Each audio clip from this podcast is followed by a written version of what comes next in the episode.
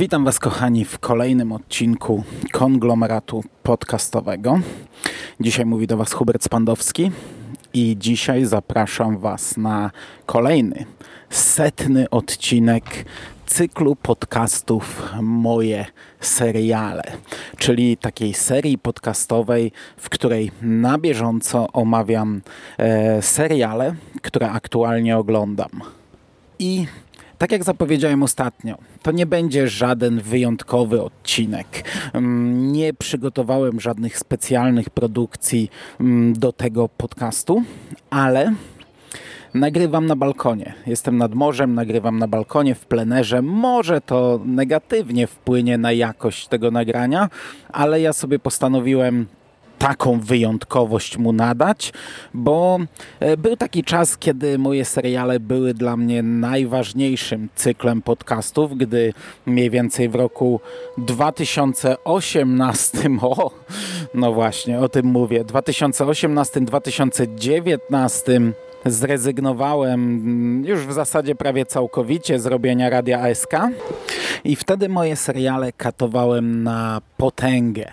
I, I, nawet był taki jeden odcinek, 30 chyba czwarty, gdy też byłem nad morzem w innej miejscowości i nie miałem wtedy dyktafonu, nagrywałem przez telefon. On jakościowo jest kiepski, ale w mojej pamięci pozostał jako, jako właśnie taki podcast, który nagrałem wtedy w bardzo niesprzyjających warunkach.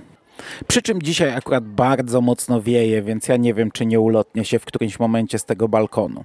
E, zanim przejdę do produkcji, które na dzisiaj mam, a są to trzy tytuły, dwa pełne sezony i jeden odcinek specjalny, e, kilka zdań o tym, jak to się w ogóle zaczęło. No bo pierwszy odcinek moich seriali nagrałem, opublikowałem 14 września 2015 roku. Dokładnie pamiętam, jak to robiłem i Wtedy jeszcze to był kombinat podcastowy. Ja zakładałem, że to będą może ze cztery odcinki rocznie ponieważ pierwszy plan był taki, by mm, omawiać na zasadzie jeden podcast to jest lato, drugi podcast to jest powiedzmy pierwsza połowa sezonu, potem środek sezonu, czyli przerwa w serialach, tak jak to kiedyś było nadawane, potem druga połowa, czyli finały odcinków, no i znów lato i na tej zasadzie, raczej na szybko. Przecież w pierwszym odcinku tego podcastu ja omówiłem siedem seriali. Siedem seriali i to faktycznie był chyba, tak jak od tamtej pory przeklejam cały czas ten sam opis, był chyba mój pierwszy solowy podcast, który nagrałem absolutnie bez żadnych notatek. Więc tak naprawdę na tej serii podcastów ja się trochę uczyłem. Uczyłem się trochę mówić e, bez mm, żadnego planu. Oczywiście potem to wzięło w łeb, potem robiłem plan, a czasami nawet bardzo, bardzo dokładne notatki. No ale tak to się zaczęło. I pamiętam, jak wtedy myślałem nad nazwą, bo w tamtych czasach ja nie chwaliłem się tym, że robię takie rzeczy i w zasadzie z, z ludzi z takiego normalnego mojego życia to nikt nie wiedział o tym, że ja się bawię w podcasting. Ja dopiero potem zacząłem o tym mówić głośniej. Teraz nawet uczniom pokazuję, czego kiedyś w ogóle nie robiłem i ewentualnie jednostki mnie gdzieś tam znalazły. E, no i wtedy ten podcast był dla mnie tak naprawdę. Myślałem sobie, że tego nikt nie będzie słuchał, to będzie dla mnie i tylko dla mnie i ewentualnie dla kilku osób wybranych, ale mimo wszystko chciałem jakąś tam nazwę wymyślić i pamiętam, że miałem potężny problem z nazwą dla tego podcastu. E, on się miał nazywać seriale po prostu, ale to mi się wydawało bez sensu, bo E, to taka trochę myląca nazwa, a moje seriale mówi konkretnie, że to moje. Natomiast e, no gdyby e, wtedy Jerry wyszedł ze swoją serią komiksową, z którą wyszedł lata później, czyli przegląd komiksowy, to byłoby mi dużo łatwiej wymyślić sensowniejszą i pewnie lepszą nazwę, bo przegląd serialowy brzmi dużo lepiej i pewnie też lepiej się wyszukuje, lepiej się pozycjonuje niż moje seriale. No ale padło na to. To nie ja chyba to wymyśliłem. Znaczy, e, to, to działało na tej zasadzie, że ja pytałem e, Jerego Szymasa, mówię, będę nagrywał e, przekrojowo o serialach, ale nie, o, nie o, ogólnie, tylko o moich serialach. No i, no i tak stanęło. No to nazwij to moje seriale. No. Umówmy się, ten pierwszy odcinek, który nagrałem, to i tak przez bardzo długi czas był jedyny odcinek, bo potem kombinat przestał działać i tak naprawdę przez prawie rok nie powstawały kolejne odcinki, a gdy ruszyliśmy z konglomeratem, to ja hurtem nagrywałem rzeczy z całego roku, z pamięci, czyli te, te pierwsze odcinki to też były na zasadzie może nie zupełnie bez notatek, ale te notatki ograniczały się do trzech myślników tego, co pamiętam. I potem, gdy chwytałem za dyktafon, to nagle się okazało, że potrafię mówić trochę więcej, aczkolwiek ja do nich nie wracałem, więc nie wiem, jakiej one są jakości. No i umówmy się, po siedmiu latach, bez kilku dni, bez jednego miesiąca, dobrnęliśmy do setnego odcinka. E, swego czasu raczej bym nie przypuszczał, że to nastąpi, chociaż odrzucając fałszywą skromność, dwa lata temu byłem przekonany, że to nastąpi dużo szybciej, ale mm, ten rok mnie bardzo mocno schamował i trochę też poprzedni, bo z poprzedniego też mam pewne braki i na pewnym etapie e, dość mocno odpłynąłem od seriali i tak naprawdę ta seria już w tym roku wielokrotnie mówiłem, że już jest skończona i raczej będę wracał do niej może czasami sporadycznie, co w sumie trochę nie mija się z prawdą, bo wracam do niej raczej sporadycznie. No ale żeby nie przedłużać, to przejdźmy do e, mięcha, do tego, co na dzisiaj przygotowałem. Mam nadzieję, że tego wiatru u Was za mocno nie słychać. Przepraszam. Wiem, mógłbym się schować do środka, ale to byłby taki wtedy normalny, zwykły podcast. Dobra, najpierw mam e, dla Was e, pierwszy sezon e, najnowszego, nowości sprzed kilku dni, najnowszego serialu Netflixa Resident Evil, który w Polsce funkcjonuje pod tytułem Resident Evil Remedium. To jest ośmiodcinkowa produkcja. I może już w konglomeracie poleciała jakaś recenzja Sika i Rycha. Jak nie, to podejrzewam, że no najprawdopodobniej ona poleci. Ona będzie się skupiać e, pewnie na wielu innych rzeczach niż te, które ja poruszę, ponieważ Sik i Rychu od jakiegoś czasu mają swoją serię podcastów, w których recenzują ekranizację gier i podejrzewam, znaczy podejrzewam, no jestem przekonany, ich wiedza będzie tutaj dużo, dużo większa i ten podcast ich będzie na pewno zupełnie inny. Ja postaram się w skrócie, ponieważ mój kontakt z samą franczyzą, z samym Resident Evil jest mikroskopijny. Ja nigdy nie grałem w gry i nie znam tych gier. Raz zagrałem w demo, może z rok temu. Pieruńsko straszna rzecz, ale to dosłownie było e, kilka minut i musiałem wyłączyć, bo dzieciaki zaczęły po domu biegać. Natomiast filmy wydaje mi się, że widziałem trzy. Nawet robiłem, wydawało mi się kilka lat temu, ale to już chyba było z dobre 10 lat temu, powtórkę. I chyba też wtedy zatrzymałem się na trzecim filmie. E, no i umówmy się, ja mm, mówię z punktu widzenia osoby nieznającej tej franczyzy, żeby to było istotne, żebyście mi nie mówili, że ojejku, to bez sensu, ty to chwalisz, a to jest przecież tak zrypane, w grze było inaczej, w filmach było inaczej. Okej, okay, od tego macie innych recenzentów, żeby było jasne na samym początku. Ja e, mówię, jak to się sprawdza dla osoby, która nie zna tematu, bo umówmy się, tacy odbiorcy serialu też będą. I teraz tak, na czym polega historia przedstawiona w tym serialu? Po pierwsze, mamy dwie linie czasowe i to jest e, przeszłość, czyli rok 2022 i teraźniejszość, czyli 2036. E, w tej drugiej linii czasowej są to wydarzenia po e, wybuchu epidemii, 14 lat po wybuchu epidemii. W tej pierwszej jeszcze przed wybuchem, no ale widzimy genezę epidemii, która opanowała świat. W tej wersji starszej, w retrospekcjach z 2022 roku, e, mamy wydarzenia przedstawione w miasteczku New Raccoon City, które korporacja Umbrella stworzyła tym razem w Afryce. Korporacja Umbrella podnosi się na nogi, jest znów potęgą, ale jeszcze nie taką, jaką by chcieli być. E, jej szefową jest Evelyn Marcus, czyli córka Jamesa Marcusa No i oryginalny Raccoon City i rok 1998 i wydarzenia, które wtedy miały miejsce, wybuch epidemii, zniszczenie Raccoon City, plus e, historie poszczególnych bohaterów, którzy tutaj niby powracają, e, są nam przedstawione w różnych takich migawkach. Czy to widzimy na jakichś zdjęciach archiwalnych, czy e, w dokumentach, które odnajdują bohaterowie, czy w rozmowach. Czy to jest zrobione dobrze? Nie mi oceniać. Czy to jest tylko żerowanie na nostalgii, czy to jest, e, czy to w ogóle ma sens, czy to się sprawdziło, e, to nie, to nie ja jestem od tego, żeby to ocenić. Dla mnie to było ok. Dostaliśmy jakieś strzępy informacji, można sobie było doczytać, dogooglować, ja to robiłem. Sprawdzałem niektóre postaci, sprawdzałem niektóre nazwiska, ale absolutnie nie przeszkadza to w obcowaniu z tym nowym serialem, jeśli nie znacie w ogóle tych historii. No i z mojego punktu widzenia to jest akurat najmniejszy problem. Tak samo fakt, że pojawia się Albert Wesker, którego mm, obecność jest uzasadniona. Nikt tutaj nie, nie przeczy, że on zginął w wulkanie, to pada z ekranu. E, nie przeszkadza mi to, że on jest czarnoskóry, bo nie znałem tej postaci, chociaż to akurat w żaden sposób umotywowane nie jest.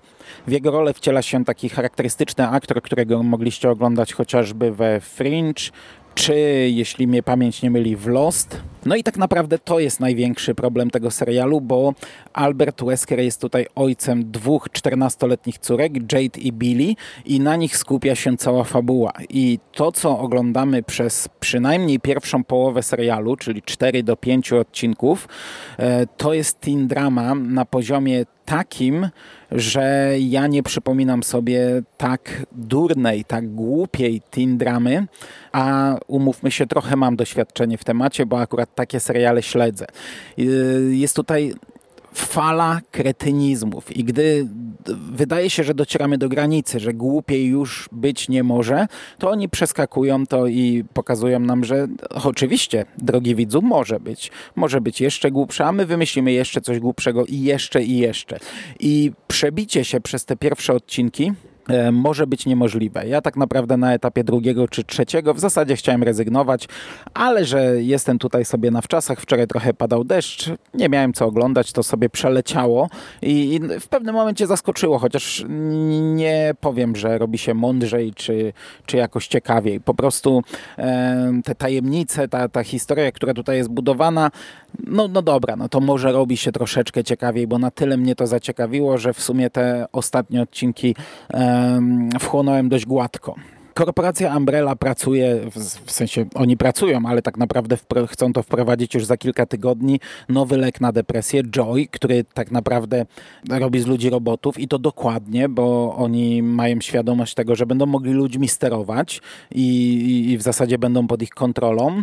Przy czym ten lek Joy ma śladowe ilości wirusa T, nad którym cały czas nikt nie panuje, na, na które nie ma e, antidotum, nikt nie wie jak to działa, ale e, dają temu Weskerowi te kilka tygodni, że ma sobie z tym poradzić, a jak sobie nie poradzi, no to trudno.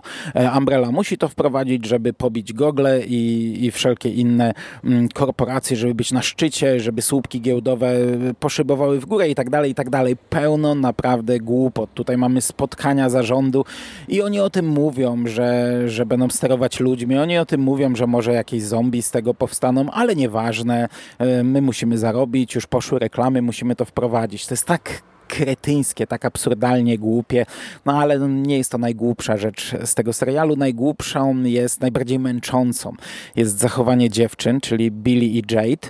Mm, jedna z nich jest wegetarianką i ona odkrywa, że korporacja Umbrella chyba prowadzi testy na zwierzętach, więc włamują się tam. Bezproblemowo, oczywiście po prostu sobie wchodzą, chcą wypuścić zwierzęta, wyskakuje Doberman znany chociażby z pierwszego filmu i gryzie jedną z nich. No i yy, Albert Wesker tuszuje to, wymazuje wszy wszystkie dane, zabiera dziewczyny do domu i tam się zaczyna fala absurdów, to co oni robią, ale, ale żeby było jasne, bo w większości recenzji będą krytykować e, to, co robią dziewczyny. To, co robią dziewczyny jest arcykretyńskie. To, jak się zachowują, to, jakie decyzje podejmują, to, jak się kłócą o pierdoły, dosłownie o takie pierdoły, że, że to głowa boli, to jest, ja się zgadzam, to jest e, arcygłupie.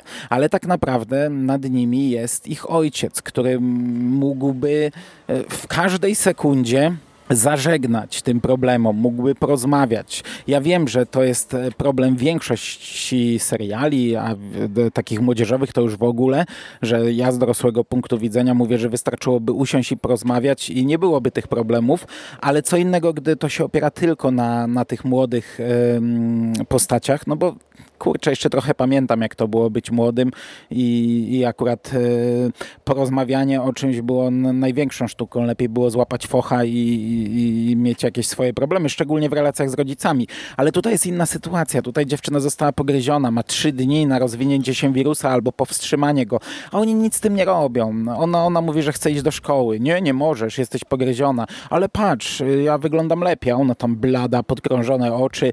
A on tak patrzy, no faktycznie, chyba wyglądasz lepiej. To co, to mogę iść? Tak, tak, tak, e, mówi siostra. On już wyraził zgodę i wychodzą, a, on, a ojciec stoi, nie wie co zrobić. Mówi, ty, tylko uważajcie na siebie i bądźcie w kontakcie. Oczywiście nie są, nie? I oczywiście nie uważają. I takich rzeczy jest pełno. Wychodzą sobie na imprezę, bo to ostatnie moje dwie godziny życia, więc pójdę sobie na imprezę i, i tu by można punktować, wymieniać i po prostu, po prostu jest to jest to skrajnie, skrajnie skretyniały serial. E, wątek z 2030 roku, 14 lat po epidemii, skupia się na jednej z sióstr, na Jade, która na początku bada mm, tych, te, te mutanty, te zombiaki, próbuje znaleźć jakiś wzorzec, próbuje zobaczyć, czy one e, może wykażą jakieś, nie wiem, jakieś e, oznaki myślenia albo czy będzie dało się je kontrolować. Chcę to wykorzystać w życiu e, tej garstki niedobitków, żeby właśnie odkryć sposób na kontrolę mutantów i ułatwić sobie życie. I tak naprawdę cztery pierwsze odcinki, pierwsza połowa skupia się w zasadzie na ucieczce Jade. Ona cały czas przed czymś ucieka i cały czas ktoś ją goni i tak od lokacji do lokacji. Trafia w jedno miejsce i się wszystko sypie i zarówno mutanty, jak i mieszkańcy tego miejsca mm, są przeciwko niej, trafia w kolejne miejsce i w kolejne na to wszystko cały czas jest położona, położony cień Umbrelli, która ją ściga i jest w zasadzie trzy kroki za nią albo nawet w tym samym miejscu. Natomiast druga połowa skupia się już bardziej na mm, relacjach między nią a jej siostrą, bo to, że jej siostra przeżyła, e, to my już się dowiadujemy z pierwszego odcinka, ale cały czas nie widzimy jej w, tym, w tej linii czasowej późniejszej i ten wątek zaczyna się rozwijać właśnie od połowy serialu. I wtedy też ta druga część skupia się już trochę na czymś innym. Już minęły te trzy dni, okazało się, że Billy e, jakoś zwalczyła tego wirusa, ma w swoim organizmie, ale on jej nie atakuje i zaczynają się, zaczyna się grzebanie w historii Umbrelli i trochę walka z Umbrellą. E, jest to nadal arcykretyńskie. Pojawia się tutaj bohater, który jest super hakerem, oczywiście czternastolatkiem, który tam trzy kliknięcia i łamie wszelkie zabezpieczenia, wszelkie szyfry Umbrelli. Wszystko są w stanie wyciągnąć, mm, ale ogląda się to no, mnie się to oglądało ciekawiej. Mnie e, ta końcówka mm, dużo bardziej zaangażowała, nie wiem czy to jest dobre słowo, ale oglądało się mniej boleśnie, o tak powiem. Natomiast, żeby było istotne, ten wątek z 2036, on też jest kretyński. E, Jade jest e, taką naprawdę idiotyczną bohaterką, która robi e, bardzo głupie rzeczy, wbrew wszystkiemu, wbrew opinii wszystkich, którzy są wkoło niej, wbrew logice i w zasadzie no, no robi to, bo tak. Zachowuje się trochę jak ta czternastolatka, tylko że teraz już nie ma nad nią kontroli. W sensie w, w retrospekcjach też nie było, ale w teorii być powinno winna. I, i, I w ogóle zdanie przepraszam, to moja wina, to jest chyba najczęściej wypowiadane zdanie w drugiej połowie tego serialu przez tę bohaterkę, bo ona tu robi takie rzeczy, że się za głowę łapiemy, są tak głupie. Oczywiście wszystko to prowadzi nas do otwartego całkowicie finału, więc stawiamy że na to, że ten drugi sezon powstanie. Ja nie wiem, czy go będę oglądał. Wiecie co, na, na samym początku byłem przekonany, że absolutnie nie, że ewentualnie skończę ten pierwszy sezon i na tym koniec, ale nie wykluczam. Chociaż trochę szkoda mi mojego czasu, bo e, ten serial nie sprawdza się na, na, na, żadnym froncie. Nie umiem powiedzieć, jak ocenią to fani Resident Evil, to zostawiam innym, ale raczej głosy nie są zbyt dobre. Które docierają gdzieś tam do mnie. Natomiast jako horror to jest słabe. Szczególnie, że no, umówmy się, w serialach o zombie możemy przebierać garściami, więc wybór jest. Ale dla mnie największym problemem jest to, że ja nie wiem, do kogo jest skierowany ten serial. No bo on ma kategorię wiekową 18, i to nam bije na początku każdego odcinka z ekranu, no bo mamy tutaj i wulgarny język, i e, krwawe, brutalne sceny ale jednocześnie to jest serial o głupich czternastolatkach, które mają swoje głupie kłótnie, głupie problemy i ja, nie, ja naprawdę nie umniejszam problemom czternastolatków, ale w tym serialu one są po prostu głupie. I jeśli robimy serial z kategorią wiekową 18+, to teoretycznie kierujemy go do tych ludzi, więc ja nie wiem, co się kryło za tym, żeby mm, zrobić serial ostatecznie dla nikogo bo taki dla mnie jest Resident Evil Remedium. I myślę, że to by było wszystko. Ja zostawię, tak jak mówię, więcej do powiedzenia chłopakom i czekam na ich podcast, żeby sobie posłuchać, jak oni oceniają to z, z dużo większą wiedzą i doświadczeniem niż ja. Druga produkcja, którą na dzisiaj mam i o niej będzie bardzo krótko, dlatego dałem ją w środek, bo naprawdę nie mam prawie nic do powiedzenia na ten temat, to jest Snowfall. W końcu zmierzyłem się z piątym sezonem Snowfall. On e, w Polsce poleciał na HBO Max. Byłem przekonany, że Disney Plus będzie serwował nam seriale od FX, ale widać jest to e, dla mnie trochę nadal niezrozumiałe, bo owszem, część seriali jest na Disney Plus, na przykład e, Majani mają trzy sezony na Disneyu, natomiast czwarty sezon poleciał na HBO Max, ale mm, już w paczce, nie, nie odcinek po odcinku, tak jak puszczali trzeci sezon. E, Snowfall też poleciał w paczce po premierze. I tak można by wymieniać. Część rzeczy jest tu, część rzeczy jest tam, no ale tak czy siak, no ten piąty sezon Snowfall jest teraz do obejrzenia. On ma 10 odcinków i przypominam, że to był serial o... Mm, czarnoskórej społeczności, e, która e, zbudowała imperium narkotyczne, rozprowadzając po swoich biednych dzielnicach krak. Natomiast nad wszystkim e, tak naprawdę pociągało za sznurki CIA, które finansowało rebeliantów e, właśnie z tych pieniędzy mm, zdobytych na e, wprowadzeniu narkotyków do biednych czarnoskórych dzielnic. Ja ten serial po pierwszym sezonie oceniłem raczej chłodno, bo on miał trochę inną formułę wtedy. To były trzy równoległe wątki, które nie wiązały się ze sobą. Od drugiego sezonu to już e, działa inaczej, to już jest jedna historia i tak też jest tutaj. Przy czym ten czwarty sezon, pomimo dziesięciu odcinków, on, on ma bardzo prostą fabułę, którą można streścić w kilku zdaniach. E, Franklin e, ma już partnerkę, ma dziecko, więc ma zupełnie inne zobowiązania i robi wszystko, a przynajmniej mówi tak swojej partnerce, by tę swoją mroczną stronę zamknąć, ale nie może tego zrobić z dnia na dzień, musi to doprowadzić do końca, musi pozamykać poszczególne rozdziały. On prowadzi legalny biznes, zajmuje się wraz ze swoją partnerką deweloperką, no ale jakąś część jego życia pochłania nadal ta mroczna część. No i y, sezon pokazuje, że jest tego bardzo dużo, ale co inaczej, co, co, co, co innego miałby pokazać. E, na pewnym etapie wraca do miasta jego matka i te relacje już są zupełnie inne mm, niż wcześniej. E, wraca też Teddy, czyli agent CIA, który przez cztery sezony pociągał za sznurki, ale w czwartym sezonie dziennikarz czy dziennikarka, nie pamiętam, o, o, opisała jego historię wraz z, z, z jego mm, danymi. No i on został zwolniony E, kto inny przejął jego rolę. I w końcówce czwartego sezonu widzimy, jak Teddy mm, e, wykonuje egzekucję na ojcu Franklina.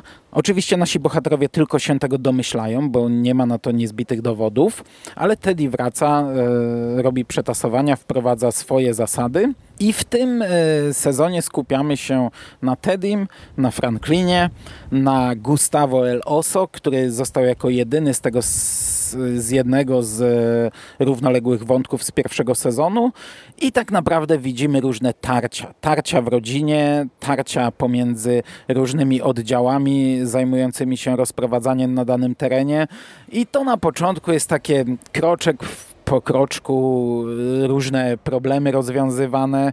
Jednocześnie gdzieś tam Franklin cały czas próbuje rozpocząć to nowe życie.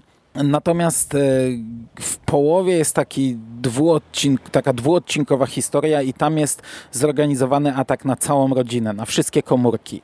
Mm, no i e, to, tak jak mówię, zajmuje dwa odcinki, bo nasi bohaterowie mm, są w niebezpieczeństwie, zostali ostrzelani z różnych miejsc, są ranni, nie mają samochodów, nie mają broni i muszą e, znaleźć kryjówkę, muszą dotrzeć do tej kryjówki. To zajmuje dwa odcinki i jest dosyć ciekawe.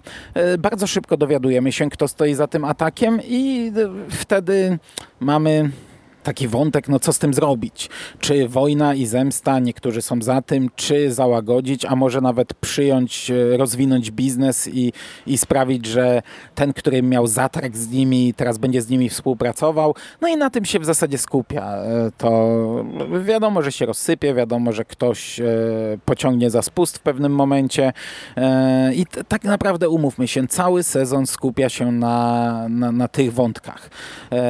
Sprawą interesuje się, interesują się federalni. Nie pamiętam, czy to jest DEA, chyba tak. Część osób wpada, część osób e, ginie.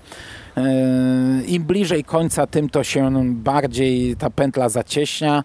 Teddy podąża swoją własną drogą, e, nie zważając na to, co, jakie trupy pozostawi za sobą. Matka Franklina ma też swoje własne cele. Mamy taki jeden odcinek spowalniacz, w ogóle odcinek na kwasie, odcinek z weselem, gdzie jeden z szalonych szefów danej komórki e, dodaje LSD do czekolady z owocami i cały odcinek na kwasie. Ogólnie, tak jak mówię, y, krótko, mm, y, nie mam wiele do powiedzenia o tym sezonie, ale przyznam, że mnie się go oglądało y, bardzo dobrze. Ja długo czekałem z tym serialem, bo on pojawił się już no, ładnych parę miesięcy temu na HBO i ja kilka razy się przymierzałem, żeby się za to zabrać, ale nawet nie wiedziałem, czy, nie, nie, nawet myślałem, czy go nie skreślić, bo, bo jakoś kompletnie nie chciało mi się śledzić tych losów, a gdy w końcu go włączyłem, to, to w zasadzie rozliczyłem się z nim prawie na raz. Mamy duże przetasowania w finałach, e, mocne e, zdrady i e, bohaterów, którzy już tak twardo stają po danej stronie i wiadomo, że to zrodzi konflikty między danymi bohaterami. I te konflikty już się tutaj zrodziły i, i wiadomo, że teraz ten szósty finałowy sezon najprawdopodobniej na tym się skupi. I no cóż, no, został jeden sezon. Ja go na pewno obejrzę. To jest niezły serial. To jest nadal niezły serial, to się nadal dobrze ogląda to nie jest coś, czym ja się zachwycam, nie wiadomo jak, to nie jest coś, co ja wam będę jakoś bardzo polecał, ale jeśli lubicie takie produkcje, to jest nadal niezły serial. I ten piąty sezon ja oceniam całkiem przyzwoicie, całkiem wysoko. I na sam koniec mam dla was odcinek specjalny, kolejny odcinek specjalny serialu Disney Gallery, czyli Disney za kulisami. W tym przypadku jest to Star Wars Księga Boby Fetta, e, czyli e, dodatek do serialu, o którym nie mówiliśmy w konglomeracie, chociaż mówimy o nim przy każdej możliwej okazji, ale cały czas nie nagraliśmy podcastu na ten temat. E, podejrzewam, że prędzej czy później my go naprawdę nagramy, chociaż podejrzewam, że to nie będzie takie wiadro pomyj, jakie wylalibyśmy na gorąco zaraz po e, premierze tego serialu. To, to będą takie chłodne wymiociny już, takie, które ostygły w tym, w tym wiaderku.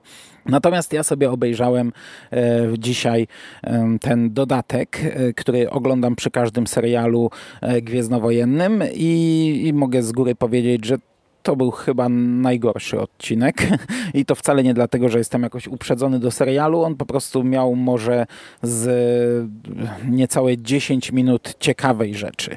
Po pierwsze, jeśli oglądacie z lektorem, to ten odcinek jest zrobiony tak jak serial Narcos na Netflixie, czyli e, jeśli e, są nagrania ze studia, to mamy lektora, natomiast jeśli są nagrania z planu, to są napisy. Wydaje mi się, że wcześniej tak nie było, dlatego Zaznaczam, że tak jest.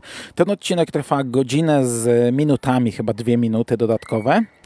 I po pierwsze, głównie wypowiada się tutaj Robert Rodriguez, e, oprócz tego John Favreau, Dave Filoni, e, Kathleen Kennedy, animatorzy i aktorzy. W momencie, gdy o danej postaci e, mamy wątek, no to konkretny aktor się wypowiada, czy to Mark Hamill, czy to Dany Trejo, czy aktorzy grający, nie wiem, burmistrza Mos Espa, czy pani barmanka.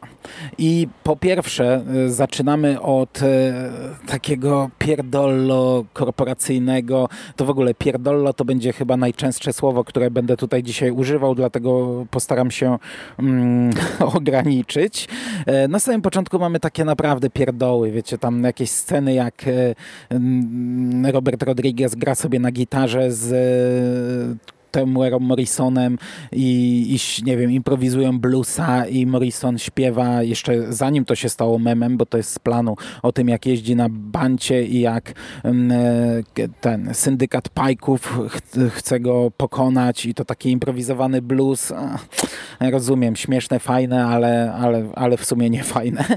Ale wiecie, zaczynamy od takich wypowiedzi korporacyjnych. E, tam, nie wiem, Dave Filoni mówi dokładnie coś takiego. Brak mi słów, by opisać opisać, jak ważny był Robert Rodriguez w całym procesie tchnięcia życia w Boba Fetta, co już po prostu jest jednym wielkim what the fuck, bo te odcinki Rodrigueza były straszne zarówno w Mandalorianinie, jak i w Bobie. Sam Robert Rodriguez mówi coś takiego, struktura scenariusza Johna jest naprawdę genialna, gdzie po prostu struktura tego serialu jest czymś tak absurdalnym, czego jeszcze chyba nigdy nie widziałem e, w żadnym serialu, a oglądam tego trochę. E, Kathleen Kennedy mówi o tym, jak doskonałym aktorem jest Temuera Morrison, co, co już po prostu jest, jest żartem samo w sobie. Nie? No, no i, i ta, takich wypowiedzi na początku mamy dużo. Potem mówią o inspiracjach, co, co już w ogóle mnie rozbawiło, bo pomijając te takie naprawdę oczywiste, jak tam, nie wiem, King Kong czy Godzilla, no to oni mówią, że inspirowali się Conanem, Ojcem Chrzestnym, Lorenzem Zarabi, Casablanką, rodziną Adamsów i tak dalej, i tak dalej. Tutaj tego pada mnóstwo po prostu, jak to, jak to w, w sumie nie, pada, nie padają japońskie filmy i, i, i Kurosawa i, i samuraje, a to, e, to jest rzadkość, gdy Filoni e, nie mówi o takich inspiracjach, ale ogólnie Mam wrażenie, że w tym odcinku co 5 minut jest powiedziane, że tutaj inspirowaliśmy się tym, a tutaj inspirowaliśmy się tym, a tutaj jeszcze czymś innym. No i zaczynamy od tego, jak to trzeba było wprowadzić Bobę, dziedzictwo jego, jak on y, miał się wydostać z Sarlaka, jak zrobić Sarlaka i w ogóle y, jak stworzyć tę postać, nadać jej głębi i tak dalej, i tak dalej.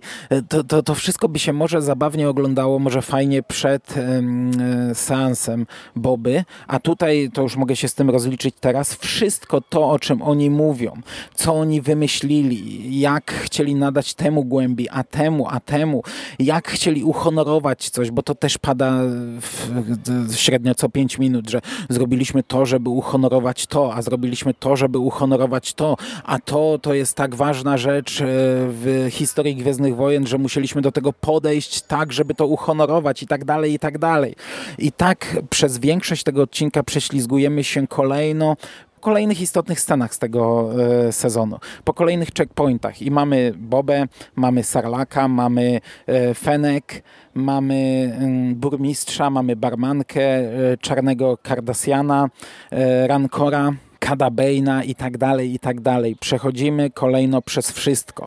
Dlatego mówię, że powiedziałem na początku, że to jest chyba odcinek najsłabszy, bo jednak w tych wcześniejszych z Mandalorianina skupialiśmy się na ciekawszych rzeczach, a nie tylko na zasadzie hmm, chcieliśmy zrobić bar. Jak go zrobić? No, zrobiliśmy tak. Hmm, chcieliśmy wprowadzić Rancora. Jak go zrobić? No, zrobiliśmy tak. I nie mówią nam jakichś konkretów, jakichś fajnych rzeczy, z czego to zbudowali, jak to zrobili, tylko ogólnie miałem pomysł, by zbudować e, jaskinię i ją zbudowaliśmy. Miałem pomysł, by zrobić to i to zrobiliśmy. No ja wiem, że to zrobili, bo widziałem ten serial. Taki dodatek oglądam raczej dla ciekawostek, żeby pokazać mi e, albo powiedzieć coś ciekawego na ten temat, e, a nie na zasadzie mm, chcieliśmy to uhonorować i zrobiliśmy to w stylu sceny z Casablanki albo coś takiego, tylko powiedzieć coś więcej więcej, a tutaj naprawdę dobre 40 minut tego odcinka to jest gadanie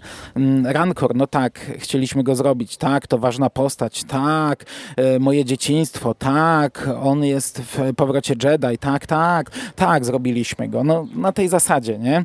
Jeśli wypowiada się Morrison, to mówi te swoje, te, te swoje pierdoły co zawsze o swoich korzeniach, o tym jak on y, y, poprzez pieśń i taniec wprowadzał się w stan, który mógł y, wykorzystać grając tę postać, jak to potem odbija się na głębi tej postaci i tak dalej, i tak dalej. O Kiju Gafi, o stylu walki Boby, o tym, co to on nie wykorzystał. No naprawdę to nie jest postać, którą powinno się stawiać na świeczniku w sensie nie Boba, tylko aktor grający go. To nie jest facet, który e, dobrze mówi, czy to w dokumentach, czy na konwentach. To jest facet, któremu powinno się ograniczyć e, wypowiadanie się, a nie mm, stawiać go na, na szczycie. I mnie się to, tego nie oglądało przyjemnie.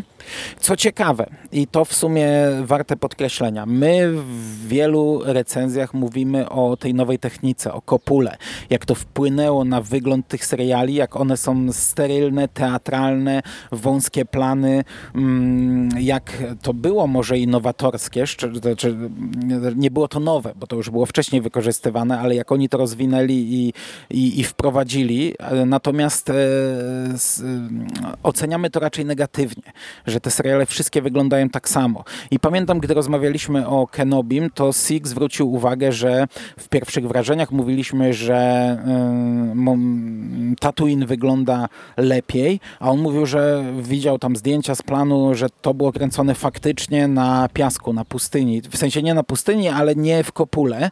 E, no to trochę mnie zdziwiło, bo Boba Fett wygląda chyba najbardziej sterylnie, e, sam serial, natomiast tutaj jest bardzo dużo zdjęć z planu i to w większości nie była kopuła. My tutaj w tym dokumencie nie mamy chyba żadnych zdjęć z kopuły. E, jeśli mamy tą beznadziejną pustynię, która jest w tym serialu, to ona jest kręcona na green screenie, w sensie na blue screenie. To jest faktycznie usypany piasek i oni to kręcą w hali, ale no, nie w kopule. To, to jest takie miejsce, które przewija się w tych wszystkich dokumentach. Przy czym ta pustynia no, nawet tutaj wygląda źle, bo to jest po prostu płaska piaskownica, jedna górka i niebieskie ściany, które potem zostaną zastąpione niebieskim niebem, ale żeby było istotne, mm, żeby, żeby to zaznaczyć, na przykład e, planeta Luka to też nie była kopuła to też był jakiś, nie wiem czy plener to dobre słowo, ale no mm, faktycznie kręcili w jakiejś szerszej lokacji i to samo finał. Finał też, więc tak jak mówię, tutaj w tym dokumencie nie ma w ogóle kopuły, czego ja w serialu y, szczerze to nie widziałem. Natomiast jak już jestem przy tych zdjęciach z planu, one wyglądają bardzo sterylnie. Tutaj jest podkreślone, że to było kręcone jeszcze podczas pandemii e, covidowej i faktycznie wszyscy są w kopułach na twarzy albo w maskach i te sceny, pomimo że są kręcone w jakichś lokacjach, nie w kopule, to one wyglądają e, naprawdę biednie I, i to może wyjaśniać, dlaczego ten serial tak wygląda. To są dosłownie kilka osób na planie, E, zamaskowanych, jeden, dwoje aktorów. Gdy oni mówią na tym planie, to po prostu echo słychać. I, i, i te sceny tutaj, które nam przecinają wypowiedzi e, twórców, one wyglądają przerażająco biednie. Także po obejrzeniu tego dokumentu stwierdzam, że i tak w serialu wyciągnięto z tego materiału ile się dało i jeśli mm, spojrzeć na to z tej strony, no to można ten, te, te, ten te pół punkcika dorzucić do tej księgi Boby Fetta, bo no, kręcone było w realiach, w których nie można było kręcić i, i, i dostarczali nam y, materiału na tyle dobrego, na ile mogli sobie pozwolić. Mówię tu od strony technicznej i tego, jak to wyglądało. Także no jestem w stanie gdzieś e, zrozumieć, że potem księgi, księga Boba Fetta wygląda tak biednie. Fabuły to nie, nie usprawiedliwia, ale ten jeden drobiazg może tak. Oczywiście no, na koniec skupiamy się na tych istotnych postaciach, e, na Mandalorianinie, przy czym uzasadnienie jego wprowadzenia jest takie, że to przyjaciel Boby, więc e, powinien tu być, fani tego oczekują i to też często pada, fani chcą wiedzieć co dalej. No i ja akurat oglądając księgę Boby Fetta niekoniecznie chcę wiedzieć co dalej mm, z postaciami, które nie są z tego serialu. A tego się dowiem przecież w kolejnym sezonie Mando. Więc po co robić tak absurdalnie skonstruowany serial jak Księga Boby Fetta. No i na sam koniec na finale się skupiamy, którego pierwotnie nie miał reżyserować Robert Rodriguez. On zakładał, że Filoni nie wypuści tego finału, że będzie chciał sam go zrobić, ale gdy przeczytał scenariusz, to powiedział ja muszę to zrobić i poszedł do Dave'a i mu wykładał, dlaczego to on powinien to zrobić. No i Dave powiedział tak, rób to. A potem powiedział, gdy widziałem, jak on biega po planie, jak on nad tym panuje, jak on te wszystkie wątki zdołał umieścić, zamknąć w tym jednym odcinku, to jest niesamowite. No, no i wiecie, takie tutaj mamy wypowiedzi. Natomiast tak jak powiedziałem, y, na koniec mamy Mando, Luka, Grogu, Asokę i tak dalej. I mamy tutaj te, załóżmy 10 minut, chociaż to nie jest chyba 10 minut, które sprawiają, że ten odcinek mimo wszystko jest troszeczkę ciekawy, czyli znów skupiamy się na Luku. To, o czym był ostatni odcinek Disney Gallery mm, z drugiego sezonu e, Mandalorianina, o którym mówiłem całkiem niedawno, który całkowicie skupiał się na luku e, i, i w bardzo dużej części na tym, jak to zostało zrobione. No tutaj to jest chyba jedyny element poza takimi delikatnymi wzmiankami, jak wiecie, twarz Rancora zrobiliśmy animowaną, resztę komputerowo, jaskinie to zrobiliśmy skany z ujęć w, czy ze starej trylogii w dużej rozdzielczości i w wrzuciliśmy je na, na ścianę, na kopułę, o, czyli jest jednak ta kopuła, to w przypadku luku faktycznie mówią nam trochę więcej i to jest jedyny element z tego odcinka, który warto obejrzeć, bo tutaj znów były te same pytania, co robił tam Mark Hamill, nie? I, I, faktycznie widzimy to, widzimy e, jak Mark Hamill odgrywa swoją scenę, jak jest nagrywane to specjalną kamerą, e, jak potem jego dubler odgrywa te same sceny, widzimy równolegle te dwie sceny mm, i, i, i mówią nam i pokazują, jak rozwinęli od czasu Mando technologię, której, która wtedy e, jeszcze nie mogła być użyta. Mówią nam o deepfake'u, którego w, w przypadku Mando w zasadzie odrzucili. Oni połączyli tam kilka technik, ale deepfake jeszcze nie był, e, z tego co nam powiedzieli, rozwinięty na tyle, żeby w wysokiej rozdzielczości to zrobić dobrze. Mm, od czasu finału Mando na tyle to rozwinęli, że tutaj mogli się tym bawić i pokazują nam dokładnie, jak to było robione, jak to było zagrane. Dostajemy dużo zdjęć z planu, dostajemy e, wgląd w postprodukcję.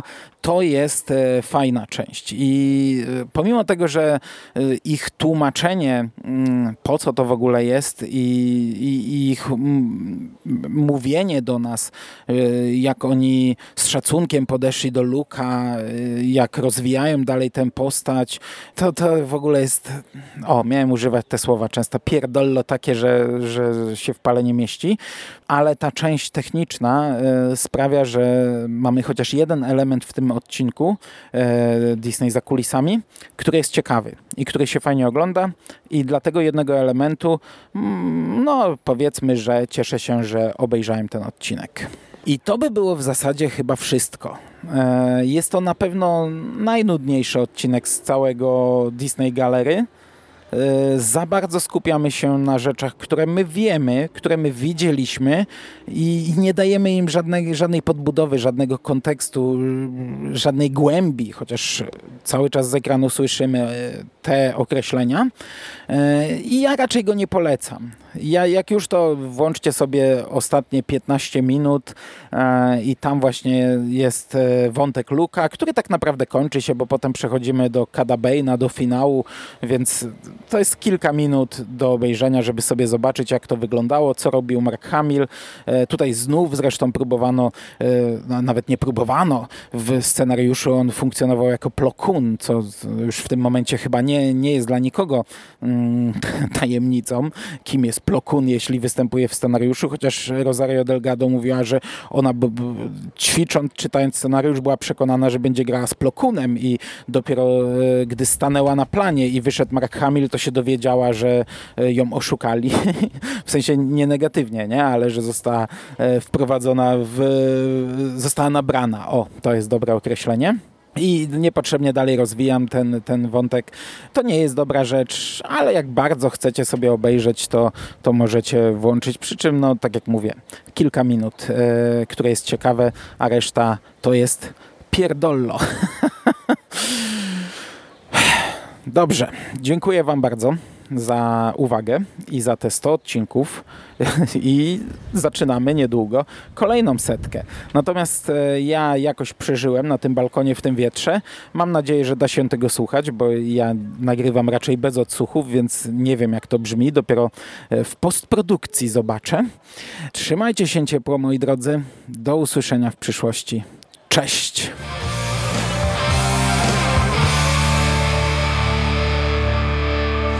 Finished? That's it, man. Game over, man. It's game over. What the fuck are we gonna do now? What are we gonna do?